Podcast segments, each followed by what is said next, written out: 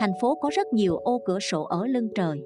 Những đám mây bời bời Gió cũng bời bời lùa không khí trộn bao điều ngắt ngứ Ngoài kia, nắng chiếu ngổ ngang Trên con đường đông nghịch người qua kẻ lại Có một gã đàn ông đang lục lọi trong đống tro tàn. Gã vừa đi vừa cầm cái que củi khều khào những thứ trong xó rác Bới tung cả một đống đồ mà chẳng tìm được gì ngoài ba cái thứ bẩn thỉu Linh tinh. Giỏ nhựa ni lông, chai nước không và những tờ giấy dụng dở. Một mùi hôi thối bốc lên. Sặc bụi, khí trơ. Gã lụng tất cả mọi thứ ấy bỏ vào bao Thủng thẳng sách đi từ nơi này đến nơi khác. Người ta bảo gã là kẻ lượm nhặt ve chai. Chẳng ai biết ở đâu Chỉ thấy thường xuyên xuất hiện ở thành phố này Nơi nào cũng thấy bóng hình gã. Có ai đó bảo gã như đám mây trôi lang thang bay Quần tụ nơi đâu rồi cũng tan biến trong chốc lát Mới thấy đó rồi chợt như cơn gió biến mất chẳng ai hay. Gã đang tìm kiếm những thứ mà người đời để lại, Những thứ dương dãi khắp nơi để nuôi sống bản thân qua tháng năm dài. Gã ném ánh mắt vào giỏ nước mía Gã nhặt lên, đặt miệng hút một hơi rột rột mặc cho người ta đang nhìn bằng ánh mắt ái ngại. Một điếu thuốc tàn ai đó vừa quẳng đi vẫn đang còn cháy đỏ. Gã cũng lượm lên, hút một hơi phèo phào nhằm giải tỏa cơn thèm khát của mình. Đời cay đắng không thể giết chết gã khói thuốc trắng cũng không thể giết chết gã ít ai biết rằng khi mặt trời xuống, kiếp dây chai đời thường của gã mới lộ rõ. Màu mực của bóng đêm giống như bản chất đen tối được gã ngụy trang bấy lâu. Gã hiện nguyên hình là một kẻ xảo trá, lưu manh. Đúng vậy, gã là một kẻ ăn cướp không chuyên. Đã có những lúc người ta bắt được và đánh đập gần như chết liệm, tưởng rằng đã bỏ nghề. Nhưng không, gã dẫn chứng nào tật ấy. Tiếp tục thói quen hành nghề kiếm ăn vì đời đã lâm vào bước đường tối tăm. Tối hôm ấy, như mọi ngày gã đến công viên như thường lệ. Nơi đây, những cặp tình nhân thường ra ngồi, tâm sự, hẹn hò trai gái. Gã dẹt lá chui vào lùm cây rậm gần ghế đá như một con thú quan để đợi con mồi. Công viên vắng lặng. Chỉ có một cặp tình nhân trẻ đang quấn quýt bên nhau. Dường như là sinh viên, gã đoán vậy nên để ý đã khá lâu.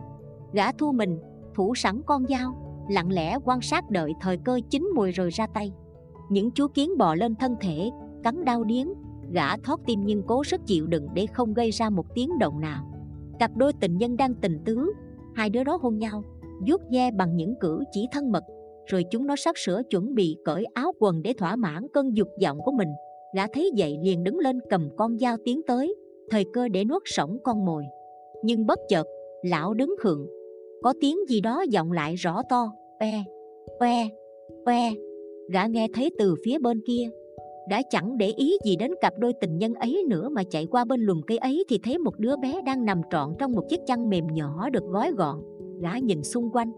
Chẳng thấy ai, gã liền giục con dao đang cầm trên tay ra xa và cúi xuống rón rén dán chiếc khăn đang quấn trên thân thể, là một bé gái, khuôn mặt tròn, đỏ hỏn gã ẵm bế vào lòng và chạy thật nhanh ra khỏi công viên.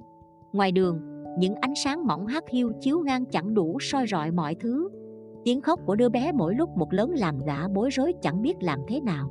Chắc đứa bé đang đói, gã nghĩ vậy nên ghé vào quán tạp hóa gần nhất để mua sữa. Gã sờ trong túi quần, chỉ còn mấy đồng bạc lẻ. Người chủ quán thấy gã đáng thương nên cho gã mấy hộp sữa. Gã mừng quýnh không kịp nói lời cảm ơn rồi bước đi. Đứa bé uống sữa xong, tiếng khóc cũng lặng dần. Gã trở về nơi mình sinh sống, là một khu ở của những người vô gia cư có tiếng nói rầm rì gian dẳng bên tai và những câu hỏi từ những người cùng cảnh ngộ với gã khi thấy gã trở về. Đứa bé từ đâu ra vậy thân mày chưa lo nổi sao còn bồng nó về nữa? Gã bất chấp mọi thứ, lặng lẽ tiến tới nơi vị trí của mình, chui vào ống bia giếng, ôm trọn đứa bé và chìm vào giấc ngủ. Trời vừa hửng sáng, những tia nắng vàng đùa giỡn trên từng đám lá. Gã tỉnh giấc sau một đêm ngủ say, thật may vì đứa bé không khóc gã lấy hộp sữa cuối cùng cho nó uống. Chưa bao giờ gã thấy hạnh phúc như thế này. Gã gọi bé là thiên ân, là ân huệ trời ban. Một hạnh phúc lớn mà cả cuộc đời lượm ve chai của gã không dám mơ đến. Gã không ngờ mình đã lượm một thứ quý giá còn hơn là vàng. Gã tìm cách để nuôi đứa bé. Đúng rồi, gã nghĩ ngay đến việc đi ăn xin. Chỉ có cách bồng đứa bé theo xin ăn để thoát qua khỏi giai đoạn khó khăn này. Thế rồi gã cùng đứa bé lang thang trên từng dĩa hè, lân la trên tất cả các quán cấp hè, nhậu nhẹt để xin từng đồng bạc lẻ.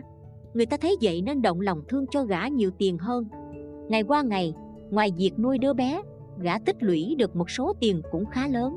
Gã nghĩ, thời điểm bé đã biết đi thì gã không còn phải đi ăn xin nữa, Mà kiếm việc gì đó để làm. Chưa bao giờ gã suy nghĩ một cách thấu đáo như vậy.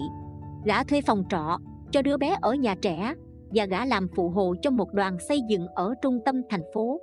Gã quyết tâm nuôi nó lớn Vì đời gã đã chịu nhiều đau khổ. Cảnh ngộ sinh ra từ đứa bé mồ côi đã làm gã hiểu thấu nỗi đau ấy. Sự rắn chắc của người đàn ông vẫn còn trong bản thân gã. Nhưng rồi hạnh phúc ấy chẳng được bao lâu. Chiều ấy, kết thúc giờ làm Gã qua đón bé. Con của tôi đâu? đã hỏi cô giáo giữ trẻ ấy bằng giọng nhỏ nhẹ. Không phải mẹ nó đã đón nó về vừa mới xong. Ai? Ai? Ai? Nó đâu có mẹ để đón. Sao cô lại cho người lạ đến đón? Gã thét lên như một con thú hoang giữa rừng rậm. Là ai? Ai đã đón nó? Gã chạy ra ngoài đường Tìm người đàn bà ấy. Gã chạy thục mạng tìm đứa bé. Hy vọng người đàn bà ấy vẫn quanh quẩn bồng nó đâu đây. Gã chạy thật nhanh và mật lã nằm cục giữa vệ đường.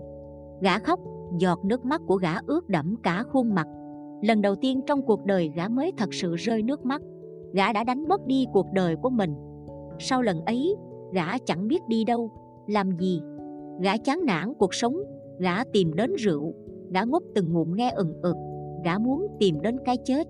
Gã mệt lử, bước đi loạn choạng quay về bia giếng nơi mình sinh sống.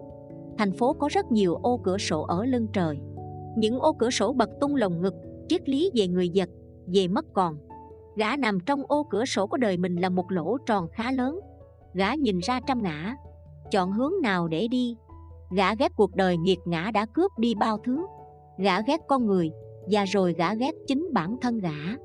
Và gã tự kết liễu đời mình.